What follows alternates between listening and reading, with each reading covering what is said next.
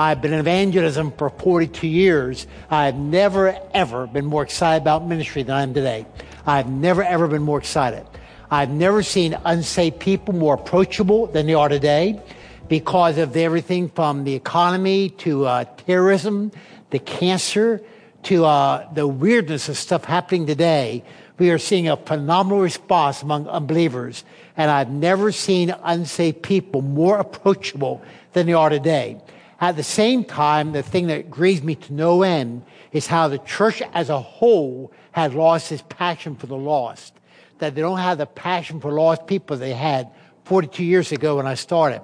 That's one reason I so appreciate it, Rob. One reason I recommend them to you, because I think every church needs a pastor that's committed to two things exposition, teaching the word, and evangelism, because Paul said to Timothy, do the work of an evangelist. And I knew that Rob was committed to both. And it's great to have this time with you. And over a year ago, I started at the end at, with all my outreaches, having a time with the leadership where I talk with them why has the church lost its cutting edge evangelism and how can it regain it? It's gone so well that church leaders have told me that if you'd only come just for that, it'd have been worth the entire weekend because of how much you helped them. And I hope that you also find this beneficial. And what I'd like to do is spend a little time going through this with you and talking about it. 45 minutes, an hour at the most, whatever. And then uh, anyone that needs to leave can. If you have questions at all, I'd love to be able to answer them. My time is now hurried, and my time is yours. And if I can be of any help, I would love to do that. And that's what this time's all about. So if you take your folder, now if you would, don't dismantle the contents because I'll be going over them one by one in the order in which they're in there. So if you would just keep them as they are, but pull out the handout. Why has the church lost its cutting edge of evangelism and how can it regain it? Because that's the one I want to go with you together that I hope will be of help to you and hopefully cause you to think about some things that maybe you had not thought about before. And again, I hope that you'll find this awfully beneficial. Now, with that in mind, take that handout. Why has the church lost its cutting edge evangelism? How can it regain it? And feel free to interrupt me while I'm talking. This is a little bit of an informal time. At the same time, though, I will be giving you time to ask some questions at the end. And some things you probably have questions about will be answered as I go through it. But feel free if something comes to your mind to ask anything you want to. Now, notice how I start. The church of today has become known for being keepers of the aquarium instead of fishers of men. Some have referred to as the Christian Relocation Society. Consequently, churches tend to grow through the transfer of believers rather than by reaching the lost. So why is that? And how can the church regain its concern for the lost and involvement in evangelism.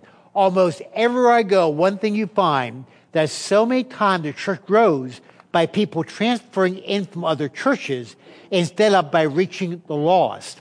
And I tell people the Great Commission does not say, go and transfer disciples. it says, go and make disciples. So what God wants is a church that grows by reaching the lost and then discipling them as believers. But so many churches simply grow by transfer one time I was um, an associate pastor of a church in Dallas where I live that just blossomed overnight, asked if he could have lunch with me. I said, of course. So we had lunch together and he said, here's what I want to ask. He said, our church, as you know, has grown like crazy. But he said, we made a survey of where the people came from and they came from 90 different churches in the Dallas area. And he says, somehow that's not what we're supposed to be about. I said I could not agree more because God wants a church that grows by conversion. Now, with that in mind, I want to answer two questions. First of all, why has the church lost its passion for evangelism? And I want to give seven reasons. Now, the reason I'm giving seven is not because I think that's the holy number, but because I could not think of eight. And for that, you ought to be grateful. I one time heard about a speaker from Harvard that took every letter of the word Harvard H A R B A R D, and it stands for a point in his message that was absolutely boring. And someone asked, was asked afterwards, what did you appreciate about the speaker? They said, I am so glad he did not graduate from the Massachusetts Institute of Technology. and the reason I only have seven is because I could not think of eight, and for that you ought to be grateful. okay, eight reasons. Number one, it stems back to our schools colleges, and seminaries. One, evangelism is more of an afterthought than it is an essential. I was in a Bible college some time ago that does not have one course in evangelism. You're four years there. Now, one course in evangelism. Two, there are many more Christian educators there ever have been that have never led a person to Christ. Billy Graham one time said, no person should be allowed to teach in a Bible college who has not been allowed to lead one, who has not led at least one person to Christ.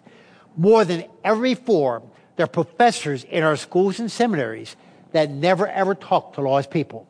I was in a Bible college some time ago, had a fantastic week with the students. And the faculty said to me, we were wondering if we could have a time with you at the end of the week as a faculty. I said, well, of course. Well, I had time with them. One of them said, look, I want to ask you something. You come for a week and our students think they can take the world for Christ.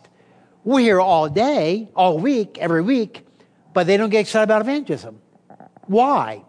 So I said, may I ask every one of you a question? I said, I want to go around the table. I want to ask you this question. How many of you have spoken to one lost person within the last month? Let's just go around the table. How many of you present the gospel to one lost person? Every single head went down. I said, I don't think we have to do it, do we? I said, the reason is you're talking about the lost, but you're not talking to the lost. And that's why the students are not excited about evangelism, because they're watching you, and you're not excited. And the fact is, there's more faculty than ever that have never led people to Christ. Three, the results are seen in the graduates. Now, follow me for a second. Suppose you have a professor who never talks to people about Christ. What did he produce? A student who never talked to people about Christ. What does he become? A pastor who never talked to people about Christ. What does he produce? People who never talk to others about Christ. And what it does, it stems right back to our schools, Bible colleges, and seminaries. Okay, two. Believers today are unsure how to relate to people who have not come from the same background they did. Now, that's particularly true of my generation because they're having trouble relating to people who did not come from the same background. God was not a household word. Church was not a normal experience. I've seen more people in the last year than I've ever met in my life who have told me I have never, ever gone to church in my entire life. Three, the Bible was not an often read book. Uh, some time ago, a new convert told me, when I started out in 73, I asked every lost person, have you heard of John 3.16? If I start the verse, they could always finish it. Now, I don't even ask the question because they have no idea what I'm talking about. In fact, some time ago, a new convert told me he sincerely believed when he saw John 3.16 on a placard like at a football game or something, he sincerely thought those were directions to the bathroom. That if you went to John, the third row, the 16th seat would take to the bathroom. He had no idea it was a verse from the Bible. A pastor told me he asked some new converts, who was crucified alongside of Christ on the cross? And one new convert raised his hand and he said, I think it was a father of Paul the apostle. And the pastor, being careful not to embarrass him, said, Oh, Why'd you say that? And new convert said, well, somewhere I read in the Bible where Paul the apostle said, my old man was crucified with Christ. and he sincerely thought that was the father, of Paul the apostle, my old man. and the point is, they've just don't, not coming from that kind of background. Studies to reveal the average lost person hears the gospel five to seven times before they come to Christ. The standard for years was five, seven times. Some statistics that they have revealed is often closer to 15 times a person hears the gospel before he ever comes to Christ. And one problem today is Christians are not the best at patience. That if they share Christ today, they want decision today. And the fact is, sometimes they're hearing the gospel 15 times before they come to Christ. And I tell people they will come to Christ, but you got to be patient. It's not going to happen as fast as it did 40 years ago. And that's the difference. Okay, three. Satan is Satan, a deceiver, a liar, and the father of lies. One, ask the question if you were Satan, how would you destroy the church witness at a time when non Christians are so approachable? I've told many church leaders you ought to have one board meeting where the only thing you discuss is if you were the devil, how would you destroy this church? And then whatever you decide he would use, then that's what you work against. A, mess up the lives of believers, cause them to focus on their own problems, not those of non Christians. B, keep the church leaders so busy dealing with problems in the assembly, there is no time to think about outreach. The comment's been made the biggest hindrance to reaching people outside the church are the people inside the church. Because sometimes they so tie up leaders' time, they have no time to think about outreach. Three, C, keep believers in their comfort zone, discouraging them from venturing outside. D, cause those in leadership positions to stumble in a way that hinders the church's progress and growth.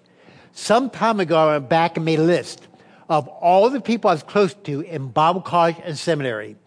This thing that struck me so hard is one half of all those people I was close to in Bible college and seminary are no longer with their mates or even in the ministry.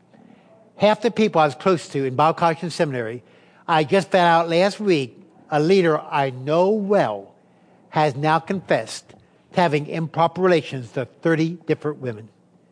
And for that reason, again, Satan's working a bit overtime. E, divide the church over issues that should unite the church Example, music. Often the dividing issue in the church today is music, when it ought to be the thing that unites the church and divides the church. F, when things get tight financially, cause finances for evangelism to be the first thing to go. I can promise you, based on 42 years' experience, if a church has trouble financially, the first place they always cut is evangelism. When that ought to be the last thing you cut, because that's the thing that's impacting the kingdom forever. Okay, D. The church is unclear of his message. One, salvation had become confused with sanctification. Two, entering the Christian life had become confused with living the Christian life. I know a speaker that's known by many people in many countries who said, quote, a disorganized Christian is no Christian at all. A disorganized Christian is no Christian at all. His contention was if you're disorganized, it's because you have never come to Christ. Because if you come to Christ, He'd helped you with that. I'm sorry. My Bible says, He who believes in me, it does not say, and is organized, has eternal life. He who believes has eternal life. I know another speaker says, quote, you can pray and not be a Christian. I agree. But then he says, you cannot be a Christian and not pray. I completely disagree. How many Christians do you know who struggle with their prayer life? And so people come to me and say, I struggle with my prayer life. This guy said, You cannot be a Christian, not pray. Do you think I'm not a Christian? I say, Well, you not, may, may not be a Christian, but don't examine it on that basis because everybody struggles with their prayer life. And we are confusing entering the Christian life with living it. Three, salvation and discipleship have become one and the same, and they are not one and the same. God first invites you to become a Christian. That's completely free. Then he invites you to become a disciple. That means take up the cross. Salvation free, discipleship may cost you your own life. And you dare not confuse the two. Four, acts of countries through pre-evangelism have become a substitute of evangelism. The church is doing one of the best jobs it's ever done of reaching out to the poor, helping the hungry. The problem is they're often calling that evangelism. That is not evangelism. That is pre-evangelism. And as someone says so well, we're sending people to hell on a full stomach. And the fact is, you can send people to hell on a full stomach because you fed the hungry. But the fact is, you've never given them the gospel. Okay, five. Pharisaism had become a disease within the church. And so many Christians have the attitude if you look like me, then you might be a Christian. And my answer is, I don't want to look like you. I want to look like Christ. But Phariseeism is a big problem often in the churches. If you look like me, you're probably a Christian. And the fact is, we want to look like Christ, not you. Thus, when believers do meet non Christians, they're not sure what to tell them. So, when Christians walk up to a lost person, they're not sure what to tell them because salvation and sanctification have become so confused. E, the church has become defensive instead of offensive, allowing that to focus on answering divisive questions. Where do you stand on abortion? Where do you stand on homosexuality? What's the divine line between church and state? And I tell people, I'll tell you where I stand on every one of those issues right after I tell you. Christ died for your sins and rose from the grave. But we've allowed people to push us into our defensive position instead of taking the offense. And the fact is, we need to take the offense, not the defense. Okay, F. Church growth has become more important than church outreach. One, we are asking, how many people do we have this year than we had last year? Instead of, how many people have come to Christ through the corporate witness of the church and are growing as disciples? Building new programs have become more important than birthing new Christians. Come to Christ immediately followed with, now come to church. And the fact is, we're more concerned about church growth than church outreach. God wants churches to grow. But if you come to the end and you say, how many more people do we have this year than we had last year? I don't mean be sarcastic, I mean that. You know, people know me that well. But I want to say, who cares? Because if all they did was come from other places, or people come back to church used to come before, you've really not made a difference in the kingdom. Instead, what you got to ask without pointing any fingers at anybody don't point fingers at anybody. That does no good. How many people come to Christ through the corporate in church and now growing as disciples? Then you get an idea how well the church is growing. Okay, G. The church suffered from being victims of extreme. One, reaching and teaching. The church used to focus on reaching, the exclusion of teaching.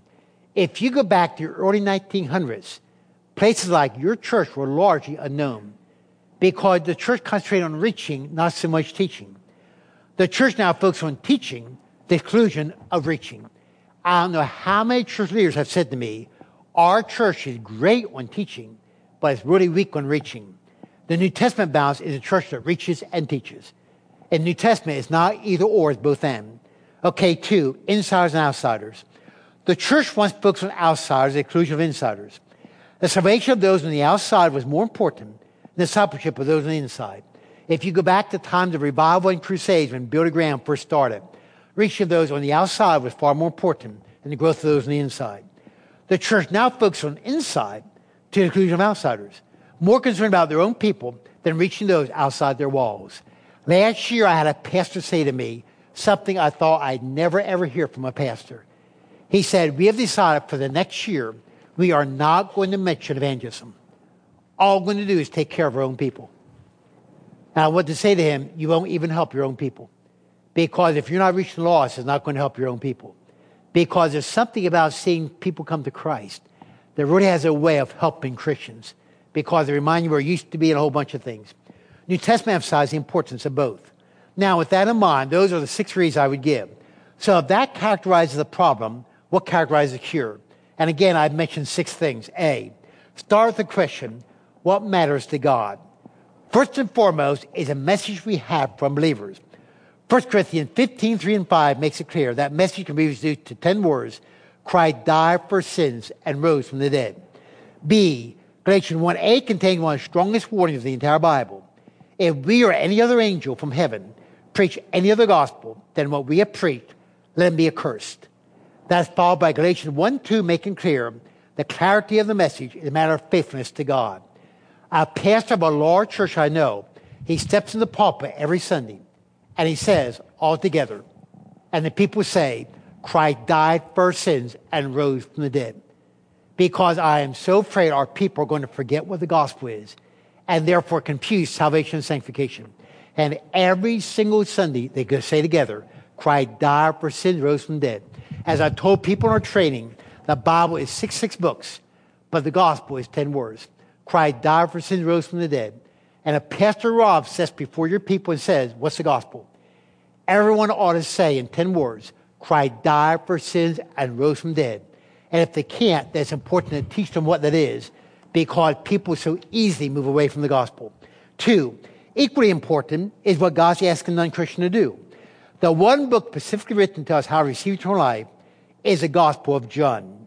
B, believe means come to God as a sinner recognize Christ died for me and rose again, I trust in Christ alone to save me. See, salvation comes through Christ plus. It comes not through trusting Christ plus, but through trusting Christ, period. Just like, as I said, if Rob stand before the people and said, What's the gospel? They all say, Christ died for sin, rose from dead. If he said, What does believe mean? They to all say, Trust in Christ alone. Because if you are not careful, I'm warning you, your people get away from those two simple things. They forget what the gospel is, and they forget what saving faith is. In fact, buckle your seatbelts. Coming back on a trip from uh, a speaking engagement, I let a man to Christ on the plane who has been teaching eighth graders for 10 years in the most respected Baptist church in Dallas. Let me say it again. I let a man to Christ who's been teaching eighth graders for 10 years in Sunday school in the most respected Baptist church in Dallas. He said, I've never understood this before. I said, What did you think you have to do to get to heaven? He said, Well, go to church, be baptized, live a good life. I've never known it was free. And he's been teaching eighth graders for 10 years in the most respected Baptist church in Dallas. When you stand before people and say, What's the gospel? They always say, Christ died for sin, rose from dead. If you say, What does believe mean? They ought to say, Trust in Christ alone. Because it's so important they don't get away from those two things. Three, face the reality that many believers are not clear in the above two issues. Was not clear in their mind, we're not clear in the mind of the unbeliever. Spurgeon, that famous preacher of the past, was known for his saying, the reason so many people don't make the gospel clear they don't know what the gospel is. And sometimes the reason believers don't make the gospel clear is they're not clear what it is. With the gospel understood, teach them the difference between salvation and discipleship. Salvation being free and discipleship involving a cost. Six, help believers understand the biblical principle that it's hard to make a difference if you're not different. In other words, it is important to live the Christian life, but don't confuse that with entering it. So teach them how you enter it. What's the gospel? Altogether, Christ died for sins and rose from dead. What's saving faith? Trust in Christ alone. And then once that's clear, now say, now it's important, once you trust Christ, then live a life of gratitude for him. But don't confuse the two. Why? Because if they're not clear in those two, and on those issues, they won't make it clear in the life of a lost person. Because what's not clear in my mind will not be made clear in the mind of somebody else. Okay, B. Prioritize people, deprioritize buildings and programs. Now notice, I did not say ignore, uh, ignore buildings. I said deprioritize. It's not a thing of ignoring buildings and programs. It's a thing of deprioritizing. One, note the word deprioritize, not ignore. Be certain that any building or program is the means, is not the end. There are so many churches have some type of building program, then once they're done, they relax. We've done it. No, a building is just the means, it is not the end. Three, when a person comes to Christ, prioritize getting close to them, not getting them close to your church. Now, let me read that again. When a person comes to Christ, prioritize getting close to them, not getting them close to your church. Some time ago, a magazine asked me, Will you write an article on how to assimilate new believers in the life of local church? I did. My answer was, The Bible does not tell you how to assimilate new believers in the local church. It tells you how to get close to a new believer. If you get close to a new believer, you're then getting them in your church.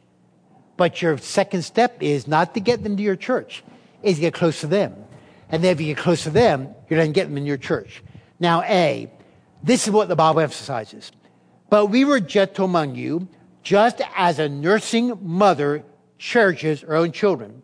So affectionately longing for you, we were all pleased to impart to you not only the gospel of God, but also our own life, because you have become dear to us.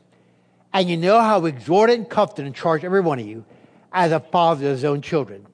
B, patience is demanded in a day when lost people have not given up on God, but they have given up on the church across the world in so many communities, you got to understand. A fact about our day is people have not given up on God. I'm having the blast of my life leading lost people to Christ. They have given up on the church. The church is no longer relevant to life where they're living. A book's even been written, I like your God, I just don't like your church. And many people have given up on the church. It's no longer relevant to life where they're living. Now, you can be, get disgusted by that, get discouraged by it, or you can just face and do something about it. And the way you face it is get close to them. Once you get close to them, you then get them close to your church. Experience and proven, see. You get close to them, you then get them close to your church. Why is common sense? Why do most people come to a particular church? It's not because of youth program. It's not because of pastor. It's not because of preaching. Why do most people go to any given church? relationship, somebody in the church.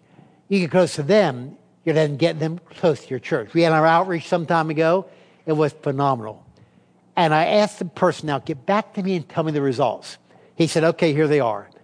One third of the people, they're just in there growing, they're with it. One third said, look, I came to Christ. Please don't tell me I didn't. I was sincere. I understood what Larry said. I trusted Christ. I'm just so scared of church. Please don't be upset with me. Just be patient. And so he has said, we have somebody meeting with them once a week for eight weeks, help them disciple and grow. And slowly they're coming to church. Then one third we had more trouble with because they're out of town, that kind of stuff. But it's interesting how that breaks down. Five. You will then be situated to ask the question, how many people come to Christ through the corporate and church and are growing as disciples? Now, along with prioritizing people, budget money for local evangelism. What's true with people is true with the church, because after all, the church is people. What did Christ say in Matthew 6:21? Where your heart is, your treasure is also, right? No. He said, where your treasure, your heart is. Because Christ knew people.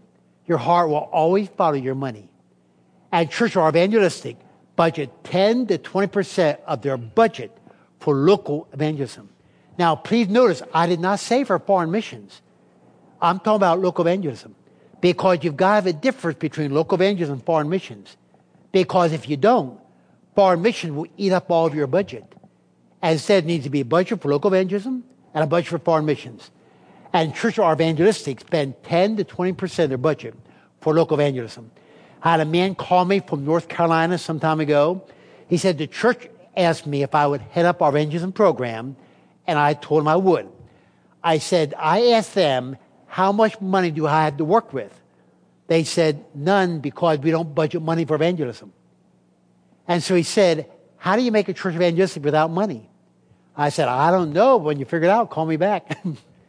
Because I don't know how you do it. It takes money. The gospel is free, but it takes money to get it to a lost person. And so you got to budget money for that. Okay, C, train your people in evangelism and never stop training. One, more believers are interested in evangelism training than have it offered to them. A church I was in some time ago, he took a survey of the people and said, Where would you like to have more training? number one response was evangelism. He said, it blew my mind. And I am finding there are a lot more people interested than have it offered to them. Now, two, help them overcome their two big struggles fear not knowing how. The one thing that has not changed in 42 years. Back in 73, there were two reasons people did not evangelize. They're afraid they did not know how. They are the same two reasons today. They're afraid they don't know how. That has not changed in 42 years. Three, Train them by leading through example, not just by exhortation. Because people do what you do, they don't do what you say. So if you want them to be evangelistic, are you evangelistic yourself? Are you talking about the lost or are you talking to the lost? Because people are going to do what you do, they're not going to do what you say. Different strokes for different folks essential in training. Usually everything from books to DVDs, one hour to three months. That's why at EvanTell we have all kinds of training three months training, four weeks training, one hour training, online training. Because you use different strokes for different folks. You train them in different ways. Caution your people. They don't have to know what others believe. They have to know what they believe. Please don't tell your people. You've got to know what other believer, people believe. Because the fact is you don't. You got to know what you believe. They can tell you what they believe. And you know what happens? If you convince people they got to know what they believe, other believe, how in the world do you keep up? There are so many new cults, other things bringing up every single month. How do you ever keep up? Are they from the Church of Jesus Christ of Latter day Saints? Or the Church of Jesus Christ of Latter day Saints reorganized? Which one are they from? And they're two different groups. And you don't have to know what they believe. You got to know what you believe. But some believers have been taught that if you don't know what they believe, you can't evangelize. The fact of the matter is, biblically, that is not true. In 1 Corinthians 2, Paul says, I determined not to know anything among you except Christ and Him crucified. And furthermore, you know who leads more to Christ than anybody else? Who leads more to Christ than anybody else? Anyone know? Uh, I think you said it, point.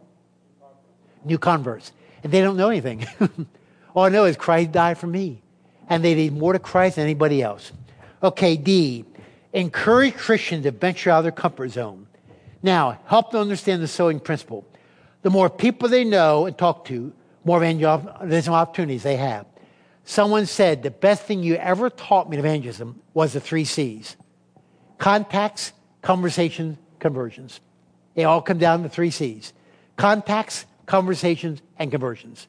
Contact lead to conversations, and conversation lead to conversions. More contacts you have, the more conversations you have. More conversations you have, the more conversions you have. And the more, that's, it's as simple as the three C's. Two, encourage them to look at their own lives and life, how isolated people become. Backyard fences, garage door openers, online banking, home delivered pizza. And sometimes it's for all kinds of reasons. And sometimes, just like here in the Bahamas, it's for safety reasons that people are so concerned about their safety. And therefore, if anything, that keeps them from venturing out of their comfort zone. Stress what God stresses faithfulness, not fruitfulness. Now, moreover, it's required in stewards that one be found faithful. There is a misunderstanding you got to correct in your church. And that is if I don't lead them to Christ, it does not count.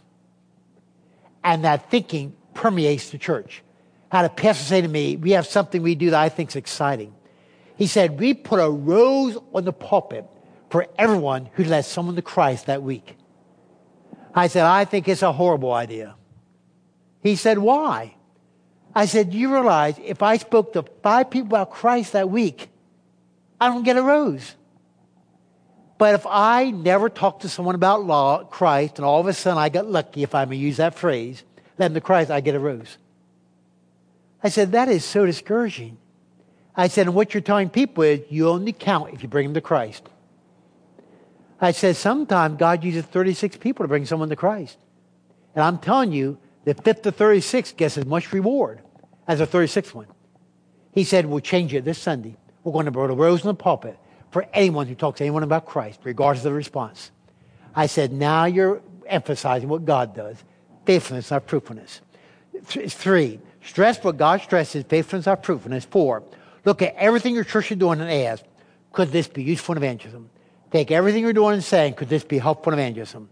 Uh, five, get your most creative people together and brainstorm outreach ideas. And every idea is a great one. They say, I think we ought to send a balloon in the air with a cross on the bottom. They say, that's a fantastic idea. Why didn't we think of that before now? every idea is great. Then once all the ideas are out there, take away the bad ones, keep the good ones. But get your creative people together and think.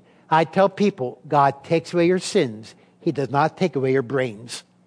And so don't be afraid to be creative and think. Have one or two events a year that target non Christians. I even know of a church that decided they're going to try something. And they had a gift wrapping service for non Christians.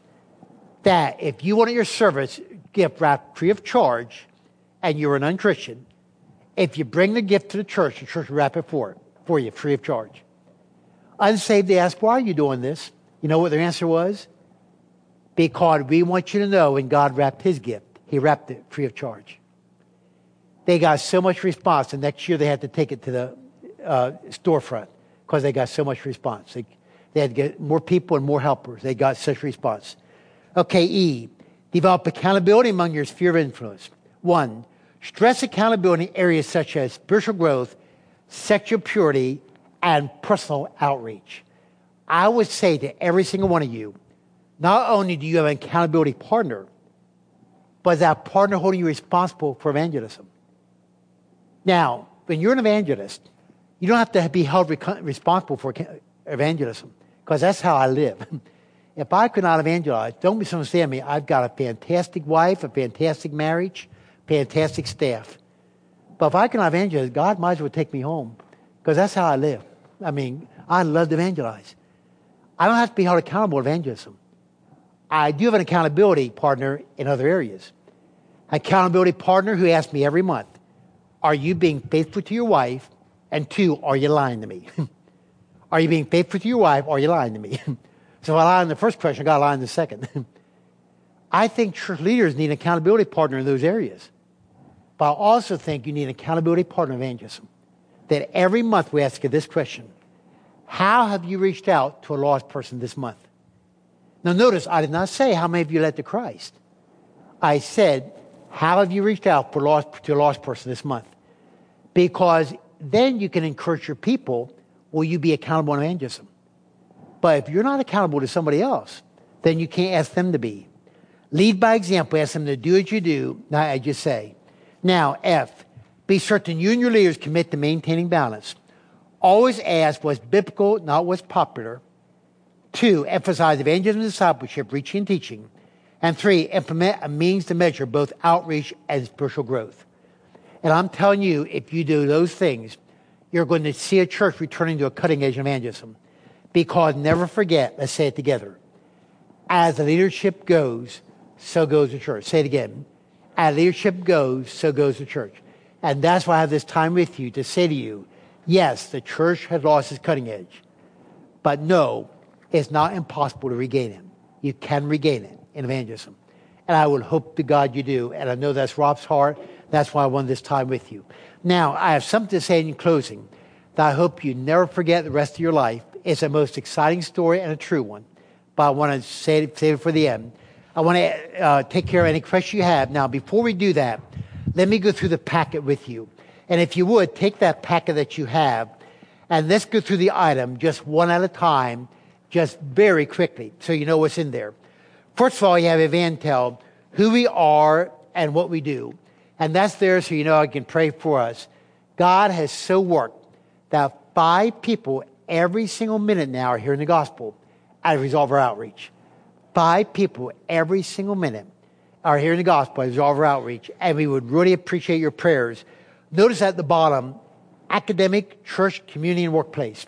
Those are the four areas we're training people today academic, church, community, and workplace. Seeing great things happen. Then you have an item called the Evangelism Study Bible.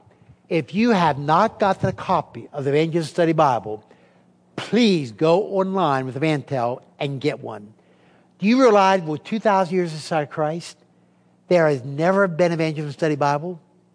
This is the conclusion of a six year project and is being acclaimed by national leaders across the country. Over 250 breakout articles. On the back, it tells you everything that's in the study Bible. 2,600 tips in evangelism. From Genesis to Revelation, you see God's heart for the lost, and you see things that will help you in evangelism. The Evangelism Study Bible, the New King James Version is the one we use because that's the most well known. Okay, the next item in your uh, booklet is a wake up call to evangelism. Evangelism Action just tells you what God's doing throughout the world. Uh, it's our evangelism highlight. Then the next item in your booklet, I'm just going through them very quickly. What does Evangelism offer you in evangelism? There's all the stuff we have to help you in evangelism. We are both an outreach and equipping ministry, and that's what we have to help you in evangelism. Okay, now let me pause for a moment. The next thing you have is pre evangelism resources. And right behind that is the toolbox.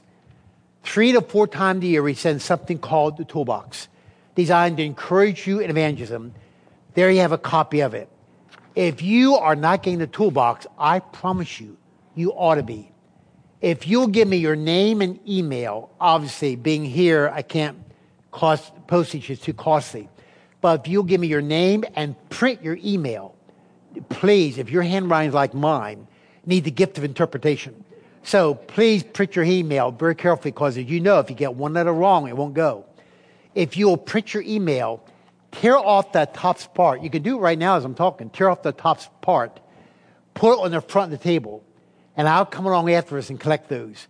But I promise you, if you're not getting the toolbox, you need to, because it's designed to encourage evangelism.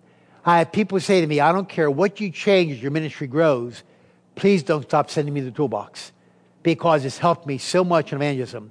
Now, tear off the top part, because the bottom are all the books I've written on evangelism to help you. And so keep the bottom part because those are all the books I've written to help you in evangelism. But tear off the top part, again, and you might want to do it now before you forget it. Print your name and email very carefully. Leave it on the front of the table, and then I'll be happy to see you get a copy of that. Now, the next item in the agenda is what does EvanTell offer the local church? The first one was what does EvanTell offer you? Now, that one is what does evangelism offer your church? It's all this stuff available to help your church evangelism. Obviously, we put expenses in these folders, and I hope that means a lot to you, which I'm sure it does. But just give you a listing of all this stuff you can go through um, this afternoon, this evening, this week, whatever. Then, how can Larry Moyer assist your church and community? The reason that's there is uh, four years ago, I made the best decision I ever made.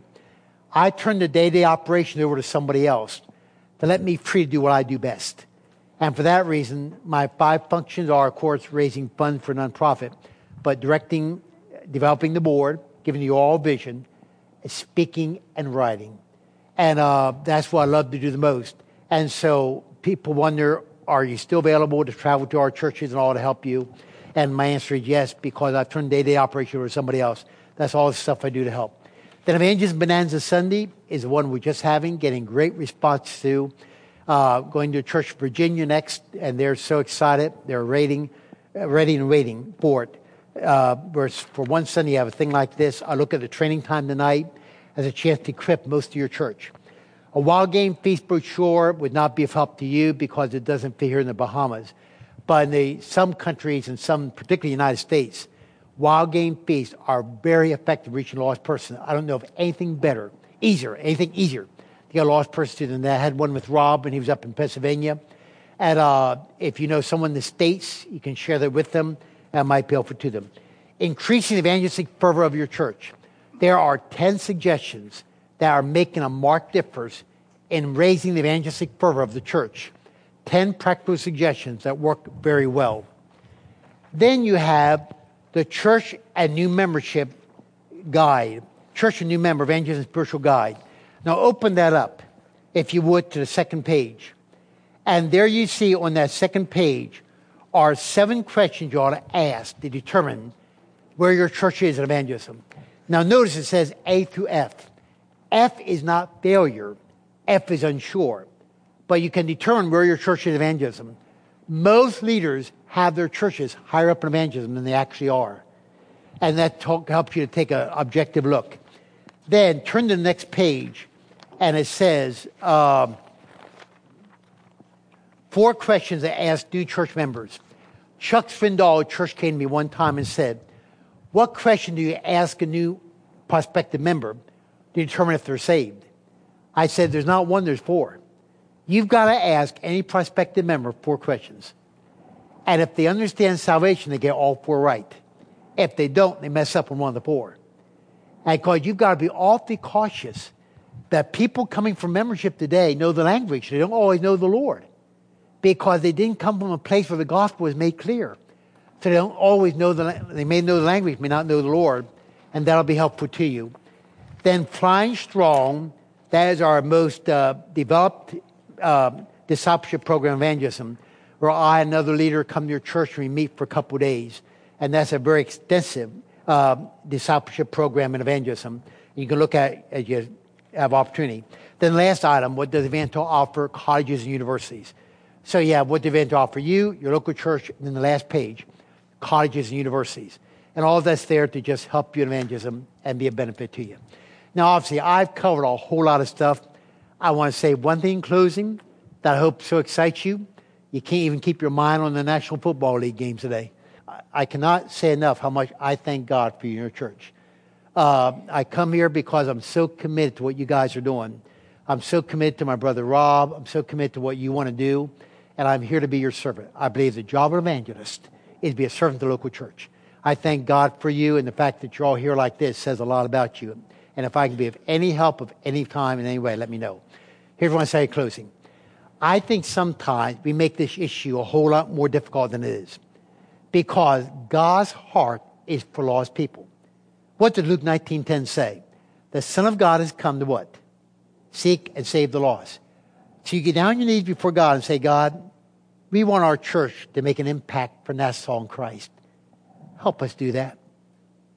And God works in such a way because God's heart is for lost people and God answers the prayers of righteous people who want answers. Now, with that said, I know of a man who was a pilot for major airlines. True story. I've checked out every detail of this.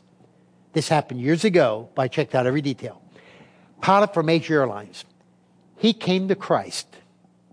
He so grew that two years later he said, Lord, help me to be a witness to lost people because he came to understand how much God loves the lost. Two years later, he said to God, four years after his conversion, God, I don't know how you're going to do it, but I just want you to help me tell every pilot in this airlines that God loves them. I don't know how you're going to do it, but I want you to help me tell every pilot in this airlines God loves them. Two years after that, now six years, he thought, well, it's not possible. I'm not going to be in the cockpit with every pilot. So he got down on his knees and said, God, I don't know how you're going to do it. But I want to tell every pilot in this airline that you love them. So you go figure it out.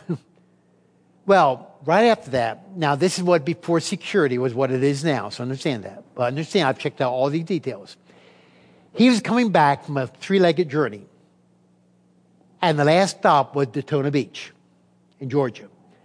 And as he was about to step on the plane, off the plane, a hijacker stepped on. He said, Turn around, we'll take this thing for a ride. And his idea was they get at a certain altitude, then he would blow the thing to bits with he and the pilot in it. And so, as they were driving down the runway, as slowly as they could, the pilot said to them, I don't know what your problem is. I don't know if it's your job, your family, your children, whatever it is, your money. I just know God's bigger than any problem you have. And he explained the gospel. The hijacker. The hijacker placed his pistol on the console of the plane, said, Let's go back to the airport. And he turned himself in. The pilot supervisors came to him and said, We were so impressed with how calm you stayed under pressure that we want you to reenact this whole thing. We want to capture on video we want to use it to train every pilot in our airlines. And the pilot said, I will not do it. Supervisor said, You will do it. The pilot said, I want a weekend to think and pray. So he took the weekend to think and pray, came back to his wife. He said, I'm going to do it under one condition. They will let me explain everything I told that man about Jesus, and they won't edit out one thing. If they will let me do that, I'll do it. If they won't, they can fire me. But I'm not going to do anything else. So I went to the supervisor. He said, okay, I'll do it under this condition. I'm a man of integrity. And I'm going to explain everything I told that man, and you dare not edit it. Because if you do, that's lack of integrity. Now, if you want to fire me, fire me, but that's the deal. He said, you can say anything you want to say that you told him. As long as you told him, that's okay. And we will not edit out one thing. They then made that video required listening for every pilot on that airline decided it was so good, they'd make a required listing for every airline attendant as well. Five other airlines found out about it and said, Would you allow us to use your video to train our pilots as well? And God answers his prayer in one big way.